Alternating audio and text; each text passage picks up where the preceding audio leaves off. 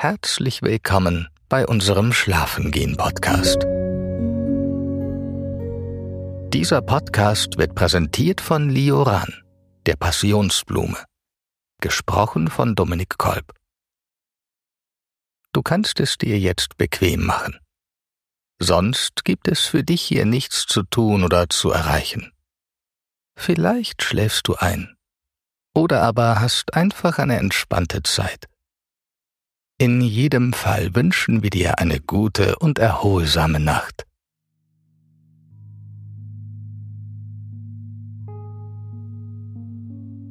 Mir ist wohlig warm, denn ich stehe, dick eingepackt in wärmender Kleidung vor der Haustüre. Meine dicke, bauschige Winterjacke gibt mir ein Gefühl der Geborgenheit. Behütet und beschützt fühle ich mich, wenn ich sie trage. Nichts kann mir etwas anhaben, vor allem Wind und Wetter nicht. Dieses sorglose Gefühl lasse ich für einen Moment auf mich wirken. Eine Schutzhülle aus Stoff umgibt mich. Es ist sehr angenehm. Neben der dicken Jacke trage ich auch auf dem Kopf einen Schutz gegen die eisigen Wintertemperaturen. Es ist eine dunkelgrüne Pudelmütze aus Schurwolle. Die wärmste Mütze, die ich besitze. Nichts durchdringt sie, deshalb ist sie ideal für den heutigen Tag. Denn ich plane einen ausgiebigen Winterspaziergang. Wenn alles gut läuft, könnte ich Stunden unterwegs sein. Aus diesem Grund habe ich auch dicke Handschuhe eingesteckt. Es sind gefütterte schwarze Fäustlinge, um genau zu sein. Sie machen mein winterfestes Outfit erst komplett. Doch ich ziehe sie erst später über meine Hände. Noch sind die Fäustlinge in der Hosentasche. Denn bevor ich mich auf den Weg mache und losspaziere, möchte ich erst noch einen Blick in den Briefkasten werfen. Und dazu brauche ich Fingerfertigkeit. Ich angle den Schlüssel für den Briefkasten aus meiner Jackentasche und stecke ihn ins Schloss. Dann drehe ich den Schlüssel um, öffne das Türchen des Briefkastens und blicke hinein.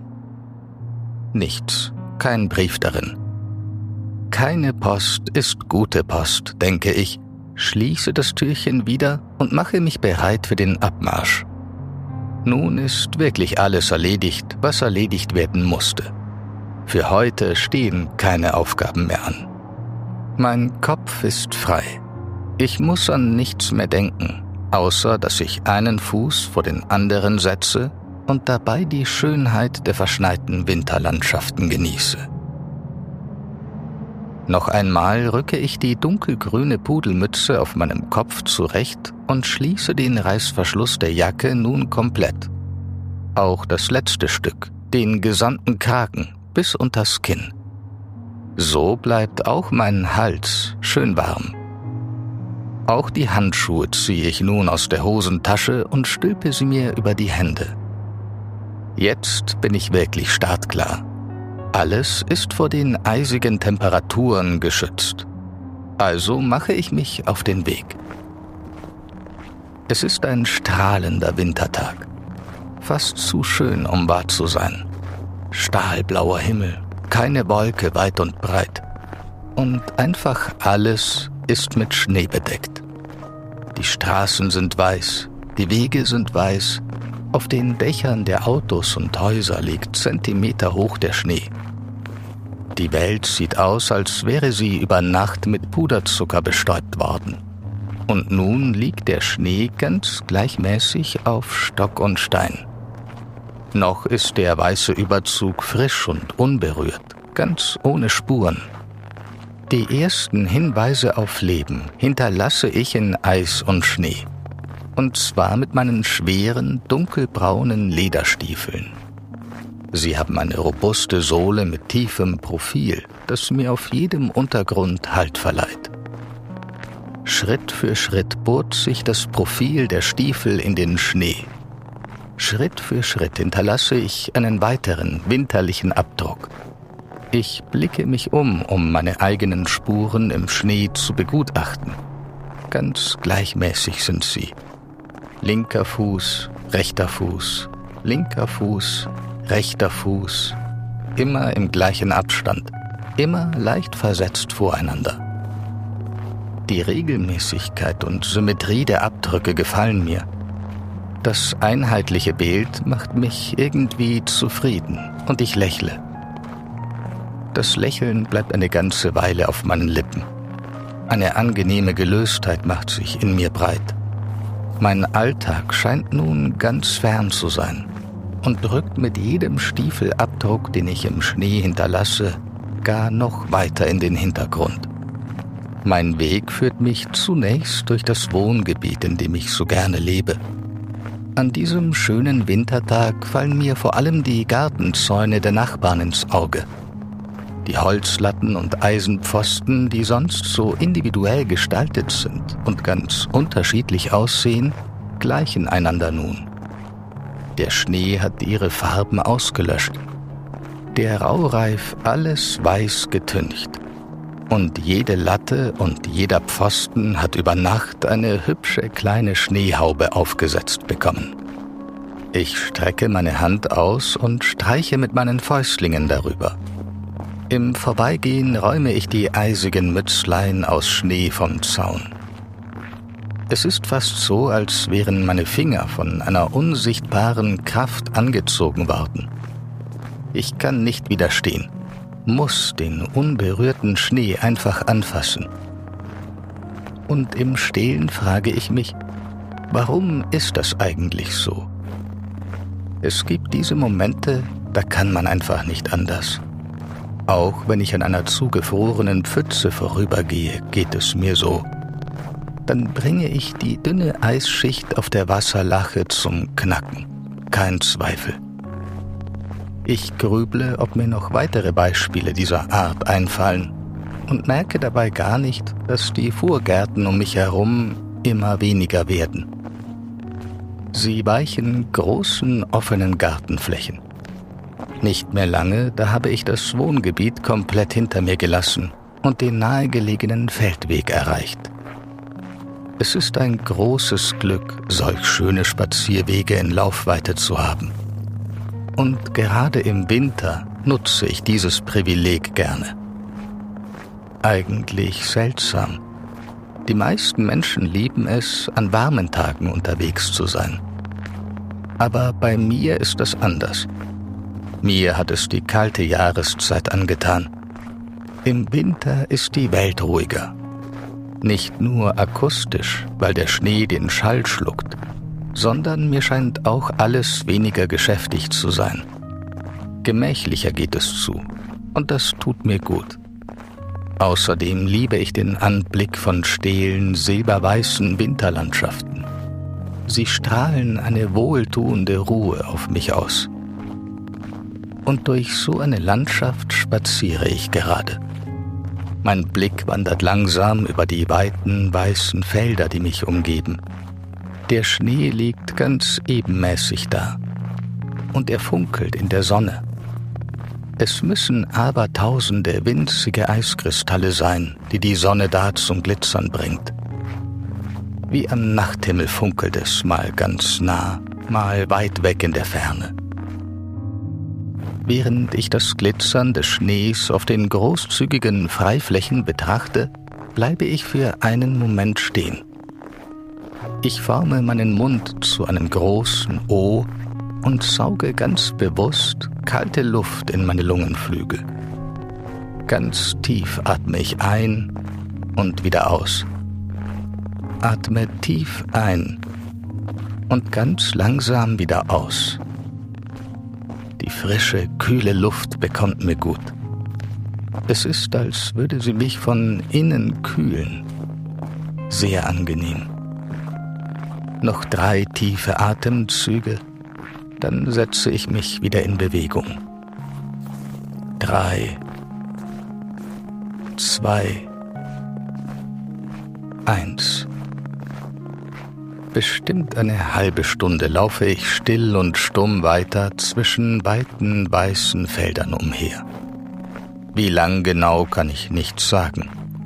Denn heute blicke ich nicht auf die Uhr, sondern verlasse mich voll und ganz auf meine Intuition. Wenn ich verweilen will, bleibe ich stehen. Wenn ich pausieren möchte, setze ich mich hin. Alles richtet sich nach meinem inneren Kompass. Und dieser weist mir bei diesem Spaziergang auch den Weg. Ich habe mir im Vorfeld keine Route überlegt, aber meine Füße tragen mich näher und näher einem kleinen Waldstück zu. Und auch wenn es davor nicht mein Plan war, denke ich jetzt, ein stimmungsvoller Spaziergang durch den winterlichen Wald ist eine sehr gute Idee. Noch bevor ich den Wald betrete, bemerke ich einen Unterschied. Zum ersten Mal an diesem Tag sehe ich Spuren im Schnee. Anders als im Wohngebiet und auf den freien Feldwegen waren hier offensichtlich schon einige Tiere unterwegs. Ich betrachte die Spuren genauer. Eine, die ich recht schnell identifizieren kann, ist die eines Vogels. Drei dünne Striche nach vorne, ein dünner Strich nach hinten. Ähnlich einem Peace-Zeichen, das auf den Kopf gestellt wurde und ohne Kreis darum. So sehen die Abdrücke für mich als Laie aus. Schon oft konnte ich beobachten, wie sie entstehen Amseln, Finken oder Krähen laufen leichtfüßig über den Schnee auf der Suche nach Körnern. Und dabei hinterlassen sie die typischen Abdrücke mit den vier dünnen Zehen. Direkt neben den zarten Vogeltappen fällt mir eine größere Spur auf. Sie gleicht einem ovalen Kreis, der in der Mitte gespalten ist. Der untere Teil des Abdrucks ist rund Oben läuft er jedoch spitz zu. Das müssen die Spuren eines Rehs sein, denke ich. Der Spalt in der Mitte ist typisch, denn Rehe sind Paarhufer. Diese Info habe ich vor vielen, vielen Jahren in der Schule gelernt und bis heute nicht vergessen. Die Abdrücke von Tieren haben mich wohl schon immer interessiert. Deshalb begutachte ich auch die anderen Spuren im Schnee. Der Eingang zum Wald ist mit einem wilden Linienmuster aus Stapfen und Tritten verziert. Und jede Tierspur erzählt eine andere Geschichte. Doch leider sind meine Spurenleserqualitäten nicht gut genug, um sie entziffern zu können. Daher gehe ich weiter, hinein in den Wald. Bereits nach wenigen Metern wird es deutlich dunkler, denn hochgewachsene Tannen schieben sich zwischen mich und die Sonne. Tannen haben etwas Elegantes, finde ich. Ihre etagenartige Form, ihr aufrechter Wuchs und ihre kegelförmige Krone wirken erhaben, fast königlich. Nicht nur ihre Form, auch ihre Farben sind mondän. Das ganze Jahr über behalten Tannen ihre blau-grauen bis dunkelgrünen Nadeln. Sehen so immer frisch aus. Faszinierend. Hier im Wald gedeihen jedoch nicht nur Tannen. Es ist ein Mischwald. Neben prächtigen Nadelbäumen wachsen hier auch zahlreiche Arten von Laubbäumen. Doch diese zu unterscheiden, fällt mir jetzt, da sie ihr Laub abgeworfen haben, schwer. Nur einen Laubbaum kann ich ausmachen. Es ist eine alte Buche. Selbst jetzt im Winter, wo sie keine Blätter mehr trägt, ist ihr ausladender und überhängender Wuchs auffällig. Imposant groß ist die Buche, bestimmt 20 Meter hoch. Und ich frage mich, wie lange es wohl gedauert hat, bis sie diese stattliche Größe erreicht hat. Jahre, Jahrzehnte, vielleicht gar Jahrhunderte. Ich stelle mir vor, wie prächtig die alte Buche wohl im März oder April ergrünt. Ihr Frühlingserwachen ist bestimmt atemberaubend schön und sehenswert. Deshalb schwöre ich mir, dass ich zurückkommen werde, wenn die ersten Knospen sprießen. Doch für den Moment zieht es mich weiter, noch ein Stück weiter in den Wald hinein. Um nicht zu stolpern, wandert mein Blick von den Baumkronen hinunter auf den Boden. Auch hier liegt Schnee, wenn auch nicht so viel und nicht so ebenmäßig wie auf den freien Feldflächen. Die meisten Stellen des Waldbodens sind komplett weiß, doch vereinzelt kann man auch noch Erde sehen. Und hier und da ragen Blätter, Äste und Zweige aus der Schneedecke. Auf dem verschneiten Waldboden entdecke ich erneut Tierspuren, doch diesmal weniger kreuz und quer, ganz anders als am Waldesrand. Es scheint fast so, als hätten die Tiere alle den gleichen Trampelpfad genutzt, als wären sie alle in die gleiche Richtung gelaufen. Das verwundert mich, was es mit diesem Weg auf sich hat und wohin der Trampelpfad wohl führt. Von der Neugierde gepackt, folge ich den Tappen im Schnee. Die Mehrheit der Abdrücke sind wieder ovale Kreise mit Spalt in der Mitte, also Rehspuren. Ich folge ihnen. Erst immer geradeaus, dann halb links. Es geht über Stock und Stein. Einen geebneten, freigeräumten Weg gibt es im Wald natürlich nicht. Aber dank meiner Winterstiefel mit der rutschfesten Sohle meistere ich das Auf und Ab dennoch mit Bravour. Ungefähr zehn Minuten geht es durch den Wald, bis ich endlich den Grund für den viel genutzten Trampelpfad der Waldbewohner entdecke. Eine Futterstelle für Wildtiere. Bestimmt steht die Futterkrippe aus Holz schon seit vielen Jahren hier. Denn die Bretter, die die Krippe zusammenhalten, sehen schon ziemlich verwittert aus. Auch das Dach ist schon ganz zerfallen. Und die dicken Holzstelen, die den großen Futtertrog halten, sind ganz grün vom Moos. Im Gegensatz dazu scheint das Futter im Trog ganz frisch zu sein. Aus der Ferne kann ich jedoch nur die typische goldgelbe Farbe von Heu erkennen.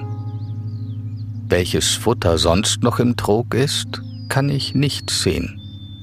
Aber es scheint genau das Richtige zu sein und den Geschmack der Waldtiere zu treffen. Das belegen die zahlreichen Spuren im Schnee, die sich ihren Weg zum Trog bahnen. Auch wenn ich jetzt gerade kein einziges Tier erblicke. Ich verweile für einen Moment und betrachte weiter die Futterstelle. Hoffnungsvoll, dass ich vielleicht doch noch irgendwo ein Reh entdecke. Doch nichts tut sich.